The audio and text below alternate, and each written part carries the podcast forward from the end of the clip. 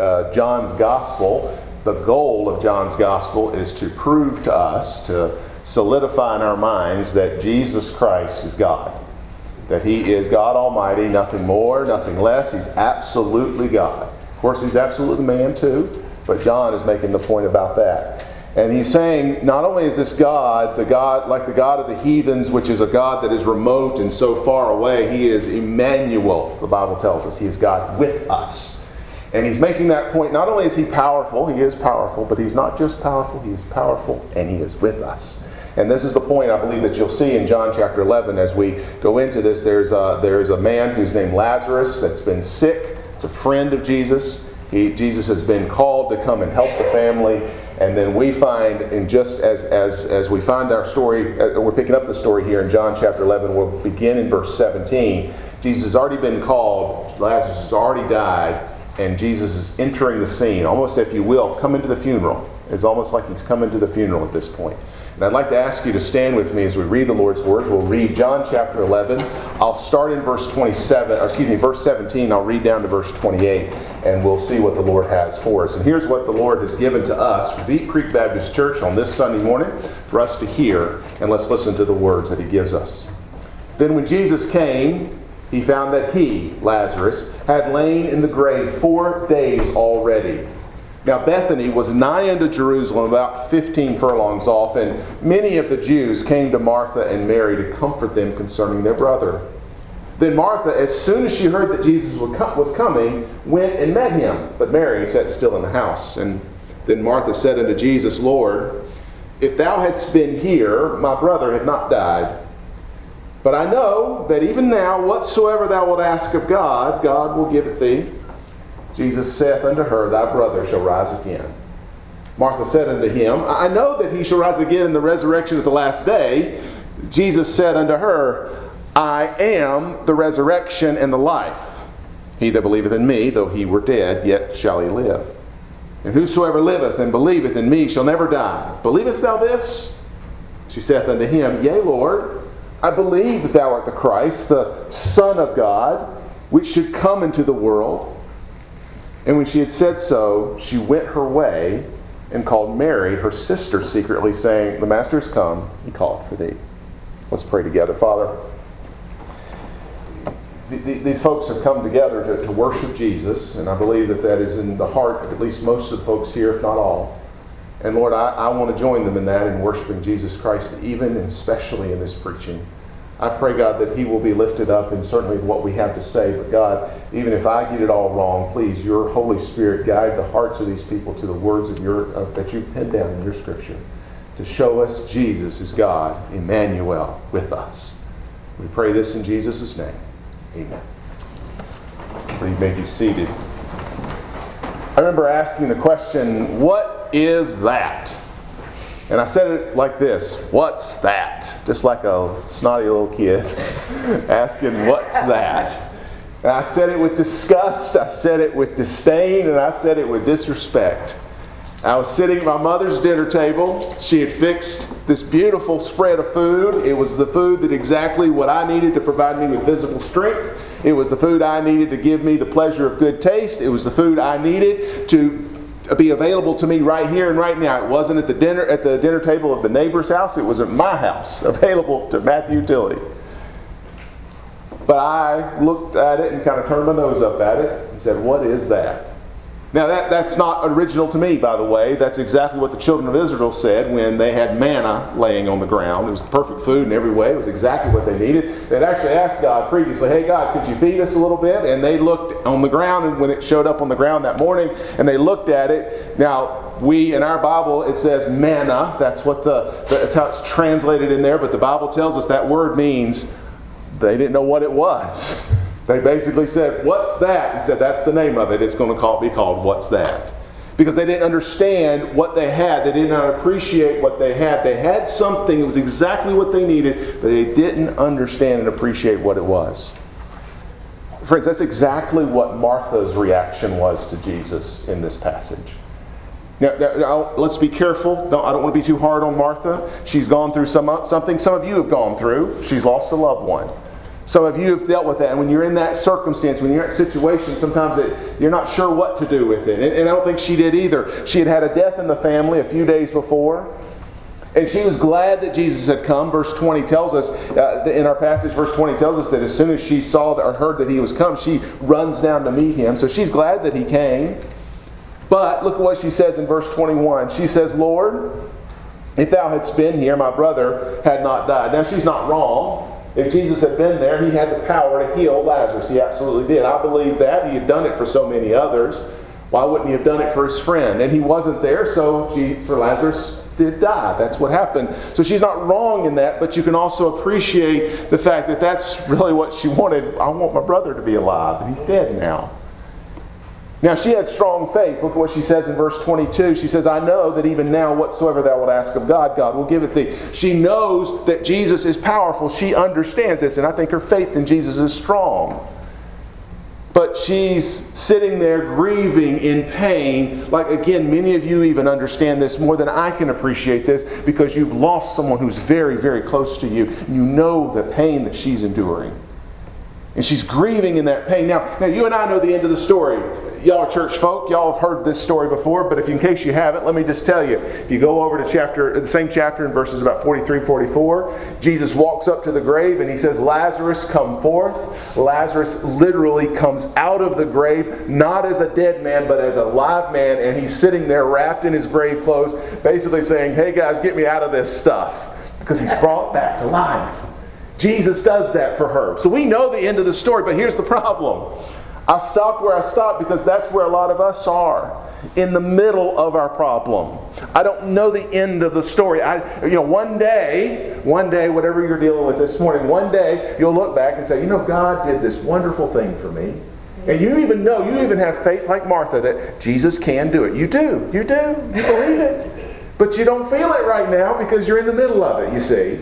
One day you're going to have a story to tell. One day you're going to look back and you're going to say, Look at the wonderful things God did for us. But in the moment, you're saying what Martha said Lord, if you'd have figured this out before now, we wouldn't be in this mess. Am I right? Now, I know you don't want to talk like that to the Lord, but you do. At least I do sometimes, and I may not should, but I do. And God is gracious and kind, and He does exactly what the Lord does here. So we're in the middle of our problems. We don't know what's going to happen, but right now, even though you don't know what is the end, I can tell you right now where you are, Jesus Christ provides exactly what you need right now. Now, again, we, the story, I don't know how your story's going to end, but I can tell you no matter how it ends, good, bad, or indifferent, Jesus is what you need right now. And because He is our answer, He is our hope, we have to and we must depend on his power. I want you to understand this first by looking at verse 23. Jesus walks up to Martha and he says to her, Thy brother shall rise again. Now, when he says that, we understand what he means. We actually mean, he actually means, in the next few minutes, I know we're at a funeral. I know that we're supposed to be mourning the passing of your brother, but I'm actually going to walk up to his grave in just a few minutes and tell him to get out of there. And he's coming out. He's got the power to do this. He even says to her in verse 25, He says, I am the resurrection and the life. I have the power that is necessary in this circumstance. I'm coming to bring life to the previously dead and gone. I'm coming to bring life to give to bring back to life the one who we're grieving over now. If you've ever been to a, a funeral before, or, or, or, especially a viewing, you go by and you speak to the family and you have genuine concern and care and love for that family, and you do what you can and you say what you can and you say, you know, we're praying for you and you, you genuinely are, and we're worried for you and you genuinely are, and you say, we'll do what we can for you, and you genuinely would.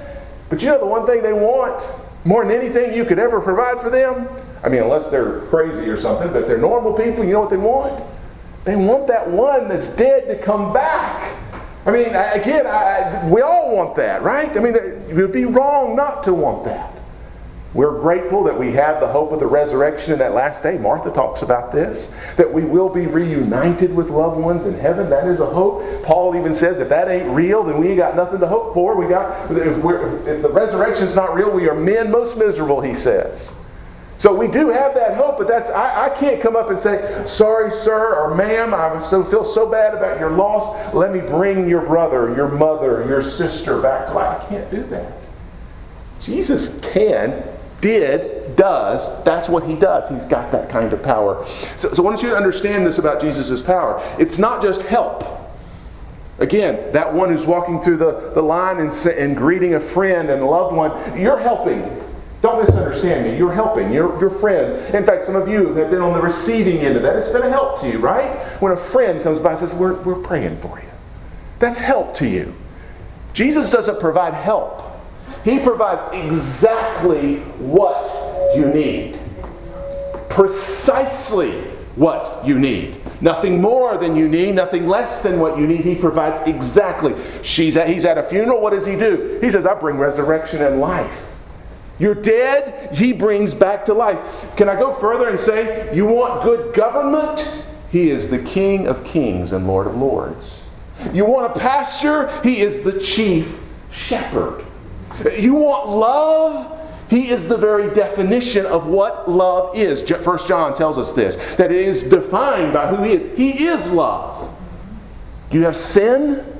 Of course you do. We've all sinned and come short of the glory of God. Jesus is our propitiation, the very satisfaction for the sin that we have. He is not just help along the way, He's not just an encouragement. He is exactly, He has the power, precisely what you need. Therefore, if you've got that kind of power, again, not just power to kind of give you a little prod in the back, not just a little power to give you a little urging along, but the power to do exactly and precisely what you need, what do you do with that kind of power? You depend on it, right? It's what you ought to do. It's the only reasonable thing to do. If you've got exactly, Jesus promises us in Matthew chapter 28, He says, All power is mine. I've got it. It's in my control. And He says further, And lo, I am with you always. Even to the end of the world, I'm with you. And I have all this power. So therefore, what should we do? Depend on that power. I had a, a, man that I worked for. He was the CEO of the company that I was with, and he had given me a project to work on. And he said, I need you to take care of this. It's a very significant thing. It's going to have a lot of moving parts to it, but I think you can handle it. I want you to take care of it. I got rolling on this project, and he wasn't wrong. It was a very big, significant thing, and I had a very difficult time getting it all together. And there was one group within the company that I needed their help to get something done. I needed them to do a lot of work. I couldn't do it, I needed them to take care of it for me. And so what did I do? I went to them and I said, hey guys, here's what I need you to do. This is the CEO who's asking me to do this. Would you help me out with this? Take care of these, these couple of things. They would give me sort of halfway what I needed, wouldn't completely give me what I needed. I would have to fight and, and prod them and work with them, and they never would quite give me what I needed. So I go back to the CEO and I said, hey man, they're not helping me. These guys over here, I'm not trying to throw them under the bus here or nothing, but, but they're not helping me. They're not giving what I need he says, I tell you what, next time you have your meeting where you get everybody together and give the project update, make sure everybody's doing everything they're doing, he says, I want you to bring me into that meeting. He says, I'm going to sit quiet, I'm going to be there, I'm just going to listen, be fly on the wall. You do what you're going to do, but when it comes time to talk about what that group needs to be doing that they're not doing, he says, I want you to remind them of what they're doing, and I'm going to step in and I'm going to say, do what Matthew says. That's all I'm going to do. Would you believe that he actually did that? And would you believe it actually worked? When the head man of the company looks at you and says, You're supposed to do this, it's funny how people do what they're supposed to do. Now, here's the thing He's a man, he controls a single company. And he has this much control even in that setting. Because as much as you want to do, you can't make people do stuff, you understand. But he had that kind of power in that setting. I actually have the God of the universe who has said to me, I have all power given to me. I will give you precisely what you need. I am resurrection and a life at a funeral. I am the King of kings and Lord of lords. I am propitiation for your sins. I am love. I am everything you need and everything that you can imagine. I am that. We have divine power available to us. Therefore, we should only depend on it instead of the half measures that we all depend on. You know what I depend on? I, I depend on this. And I know that's a big old muscle that y'all are looking at, but let me tell you, the Bible tells that the arm of flesh will fail you. You dare not trust your own. I think it's a song, actually, not the scripture. The arm of flesh will fail you. You dare not trust your own. That, that arm of flesh, those half measures will never satisfy.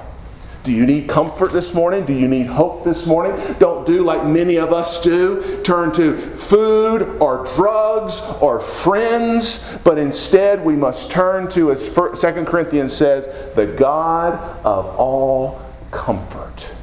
He is the one that can provide Uh, let me just be, let's just level with each other here. Your problems seem like and probably are insurmountable. Do you know that? I don't want, I want to give you any, any false, like, oh, your problem's not that big a deal. No, your problem's hard. Your problem cannot be overcome. So, therefore, if your problem is that difficult, then you have to go to the one who has divine power, who can actually surmount your problem. It's insurmountable for you, but it is surmountable for Jesus Christ, no matter what your circumstances are. But here's the thing about Jesus He's not just bringing power. Like, I might, if you invited me to a birthday party, I might bring a gift to the, the person who we're celebrating the birthday, and therefore, you know, there's the gift.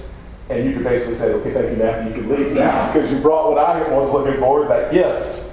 It's what I was always looking for at a birthday party is I want a gift. I don't want you, I want the gift. That's not how Jesus' power works. You cannot divorce him, his power, from his person. He is actually the real gift. He is the gift.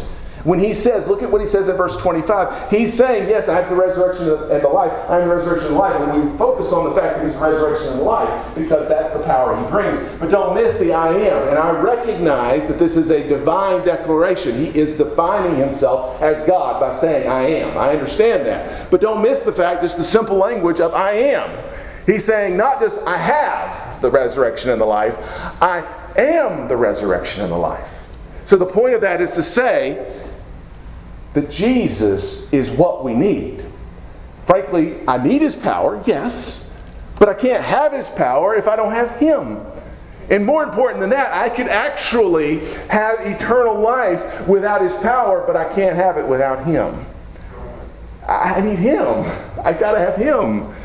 The problem is, and this is, this is actually just a, not just a problem unique to you folks, so maybe give yourself a pat on the back, but at the same time, you're in the same boat with the rest of us.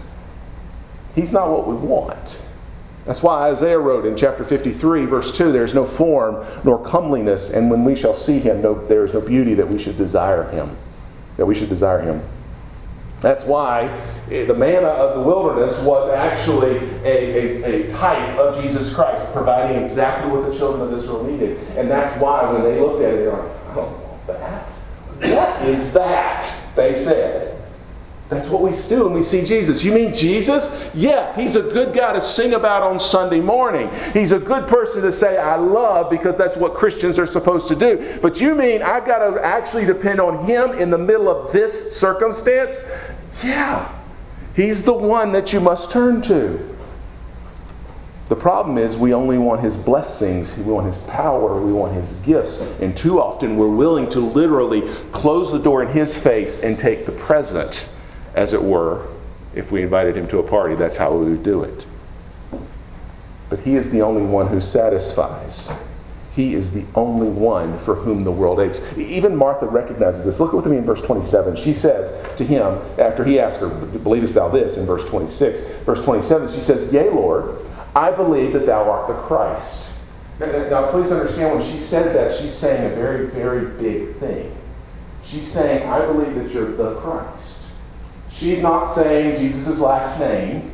Again, you may know this already, but it's important to know when she gives him this label, the Christ, this is a title that is reserved and preserved for one person throughout the whole of entirety of history. This is one that they would call the anointed one, the Messiah, the one for whom the world aches. It is the one who would solve every problem that the world has, the one who would actually mediate between God and man. This was the one that the Jews were looking for that would solve everything in a small way, even today, the Gentile world still longs, and the Jewish world as well, still longs for a Messiah. They may not put that word to it, they may not call it that, but we're looking from somebody.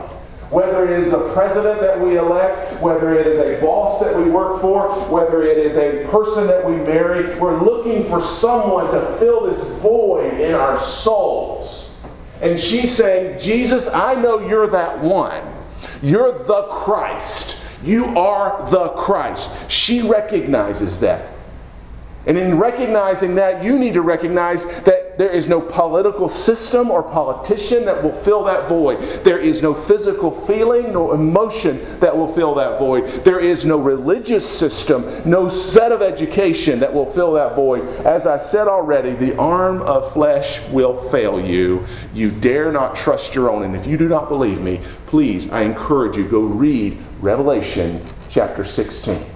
You read Revelation chapter 16, and this, I believe, is a true prophecy. We will see this happen one day. Uh, we will see this, I hope and I pray we're seeing that from afar, but we will see this happen. It will happen on this earth in which the seas themselves, the oceans will fail, the, the, the, the, the bodies of humanity will fail. People will actually, the sun is going to fail. Everything that we depend on on this planet will fail. The Bible promises that will happen one day.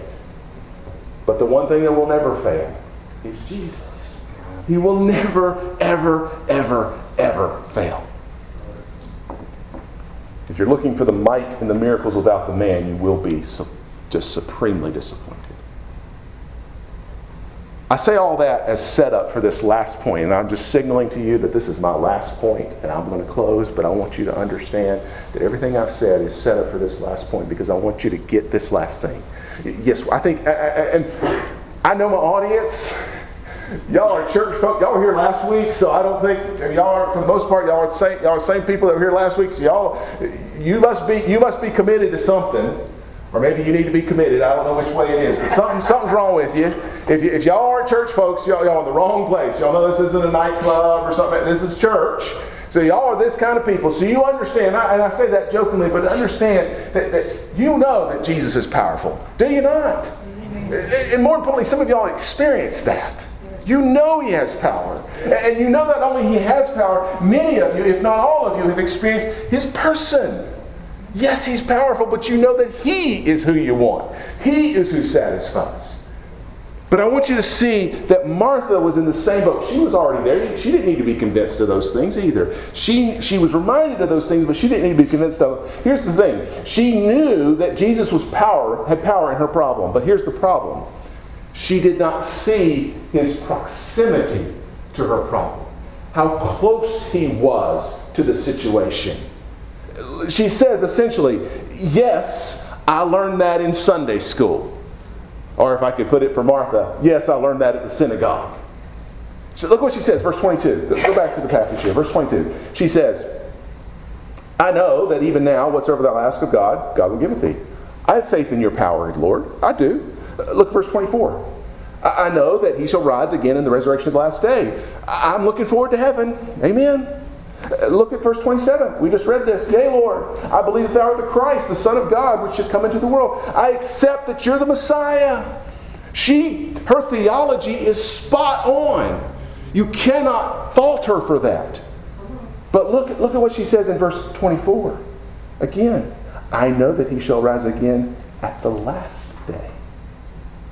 She says, Yeah, I believe in your power, Jesus. One day, later.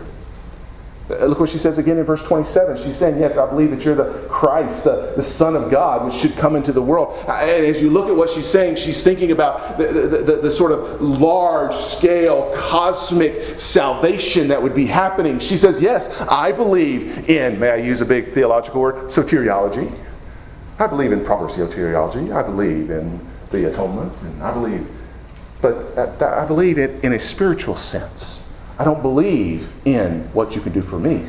Again, look at the, the I, read, I ended on verse 28 because of this. This is the most telling verse in the whole passage. Jesus is talking to her. He is coming and he is looking her in the eye and he's saying, I'm coming to help you. I'm going to give you the one thing you need. And she says, I believe everything you say, Jesus. I believe you. Another day, in a spiritual sense. And then what she says at the end she, after he said all these things, she went her way and she called her sister Mary secretly and said, The master is come and calleth for thee. Don't me wrong, Jesus came for her too. He loves Mary as much as he loves Martha, but he also does he loves Martha. She does what many of us do and said, Jesus, I believe everything that's being preached. I believe everything that that Bible says. One day, in a spiritual sense, for somebody else. I got a friend who needs Jesus. I need to tell him about it. And you should tell him about Jesus. I, I got a, a, a, sister, a brother, a friend, a, a co worker, a mother, a father that, that they need this right now. And don't get me wrong, they need Jesus too. But it's not just them that needs Jesus. You need Jesus too. It's for you. See, Jesus is the resurrection and the life, but He is the resurrection and the life right here, right now, for you. That's why I mentioned at the opening here in Matthew chapter 1, verse 34, his name is called Emmanuel. He is God, yes, but he is God with us. That's why we can say what First Peter in 1 Peter 5 7, casting all of our care, casting all your care upon him, for he careth for you. You can actually throw it on him, your cares. He says all your cares. You say, Well, my care is stupid, or God doesn't care about my care. My, my care is something that is physical. My care is something that's just hurting me. Nobody knows about my I don't know all those things. I can't explain all those things, but I can tell you one thing Jesus does care for you. It's not just spiritual, it's not just for somebody else, it's not just one day. It's right here for you, whatever your problem. He is called, he said he is available. His power and his work work for today's real problems health problems, emotional needs, help when you're lonely, paying the bills. I don't know what those things are, but God has help for you. He is. Can I go further? I said it wrong when I just said it right now. He doesn't have help for you. He's precisely what you need. Exactly what you need. Not the kick in the pants, not the prod along the way, but the exact thing you need. I think many of you this morning, and again, I think I know my audience because I'm, nothing else, I'm one of you, and I need to preach this to myself so many times. I know that Jesus is able. I know that Jesus and Jesus alone offers exactly what I need. But I fail to see that He's offering it to me right here right now. And by doing so, I missed everything about Jesus. So, what is it you need this morning? You don't need to confess that to me. You just need to think about that to yourself and talk to the Lord about it. But whatever that is, I do know that there's actually one answer. One answer. And that is Jesus Christ. And I know you've heard about that in some way. Yep, He's come to save the world. Yes, your friends should meet Him. Yes, he, that life in heaven is going to be great and wonderful. We sing about it often but you need Him right here. He's the only hope that your situation has. Some of you have deep personal needs. Some of you, maybe even one or two of you, maybe more than that, that need salvation from your sins this morning. Some of you are saved, you're Christians. You need to repent of your sins this morning. All of us need to redirect our longings and our desires. I can guarantee you that. There's not a one of us that's uh, immune to that. Ultimately, we all need to find our purpose and our hope for living. We need to find peace in overwhelming times. We need a satisfaction apart from our stuff. Oh my goodness, isn't that a disease we all have? And I can just guarantee you, and I can just tell you, Jesus has and Jesus is the world creating power that you desperately need. He is. He's that one. And He's right here, right now. I'm just inviting you, what you already know, embrace Jesus, run to Him, come to Him. And you may say, well, Matthew, that's not very specific and not very, very concrete. And I'm, I'm complaining about my own explanation of this because I don't feel like it's specific and concrete enough. And I don't know how to make it more specific and concrete, but just to tell you that wherever you are right now, you cry out to Jesus, He will hear you, He will answer you, and He will give you exactly what you need. You may not like what He has to say sometimes. Sometimes I don't like what He has to say, but He'll give you what you need. Come to Him. Run to Him. Embrace Him. Would you do that this morning? I want to invite you to stand. I want to invite you to, to pray with me.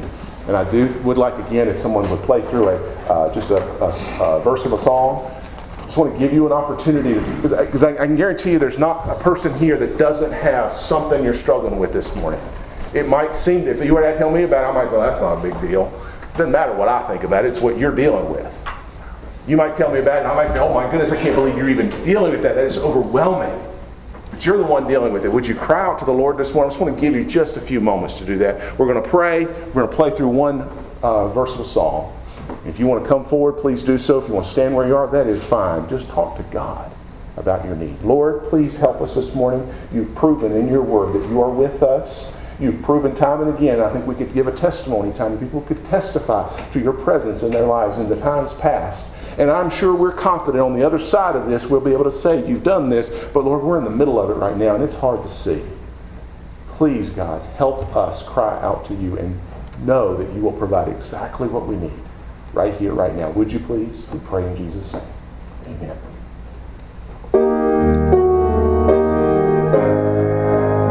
Please come to Christ. He's your only hope. Pray to Him.